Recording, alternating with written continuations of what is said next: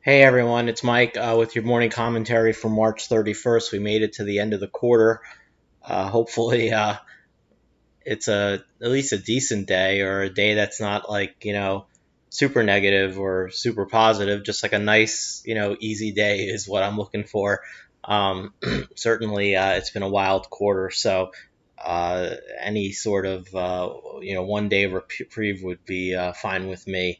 Uh, but there seems to be a lot of activity going on overnight. Um, you, you know, starting in Asia, you had some interesting sessions.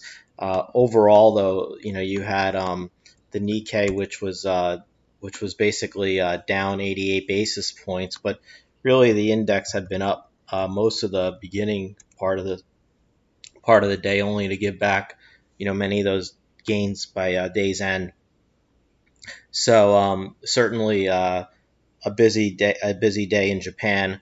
Also, the Kospi was higher today by um, by about uh, two uh, percent. But again, this is another interesting session because uh, we gapped higher and we kind of traded sideways most of the day, only to, to kind of in the second half, uh, you know, give back most of those gains and then surge into the end of the day.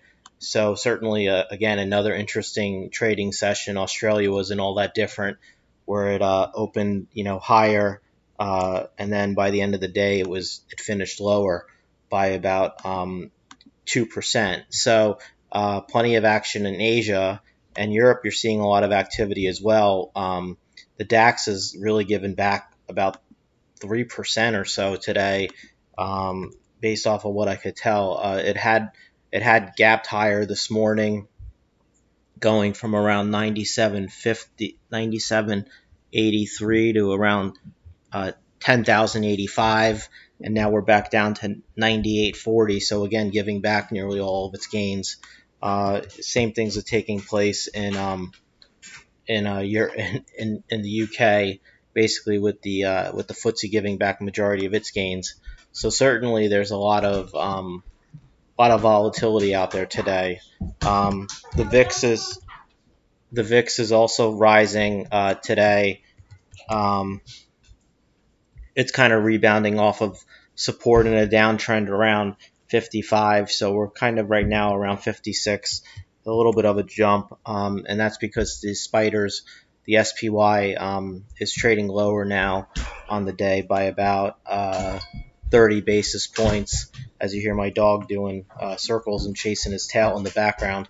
Um, he's only a puppy, so he's allowed to be uh, playful like that.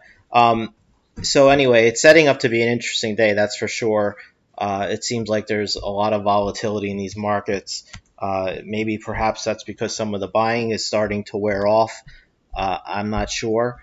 Um, it just certainly seems like there's a lot of uh, back and forth today uh, with with how these markets are kind of starting off, uh, especially when you look at what's taking place over this overseas. So um, it is quarter end, so there might be some rebalancing taking place today. Certainly, it would seem um, that way, given that you know you probably had a lot of um, you know pension funds or whatnot that you know typically allocate you know let's say a 60-40 or whatever their approach may be um, so in this being that this quarter was down so sharply, I'm sure there's a lot of um, funds out there that are probably, you know, not, uh, they're probably their balance is a little bit off given the fact that their equities are down so sharply and bond yields were up, were down so sharply, meaning prices were higher.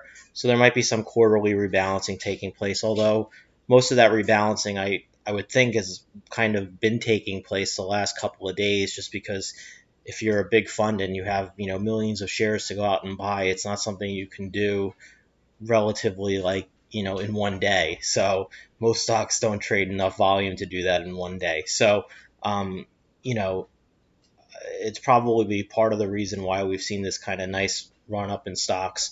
So I'm I'm curious to see what's going to happen uh, once we get past today and tomorrow, and then of course you're going to get the manufacturing ISM here in the US on Wednesday. You're going to get ADP job report for March on Wednesday. Then, of course, on Thursday, you're going to get initial jobless claims.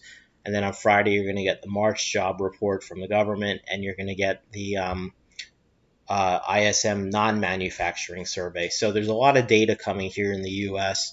Um, the Chinese uh, PMI came in better than expected at 52. Um, I don't know how they reached 52, given what's kind of taken place over there, but I don't know. It's China, so take it with a grain of salt. And um, and that's basically um, where we are as we start the day. So just keep in mind today's likely to be volatile. You could see a lot of volatility in the final hour trading, certainly, especially as those imbalances start coming out. Um, so just be aware of what it is, and uh, you know, uh, use your use judgment today. And I would say, you know, don't get overly exuberant in either direction. Just given the volatility we're seeing overseas, it's likely not to be much different over here. So um, that's all I'm going to have for you today. If uh, I'll be back to you later with the midday update as usual at noon. Um, if you have any questions, as always, please feel free to reach out. Bye.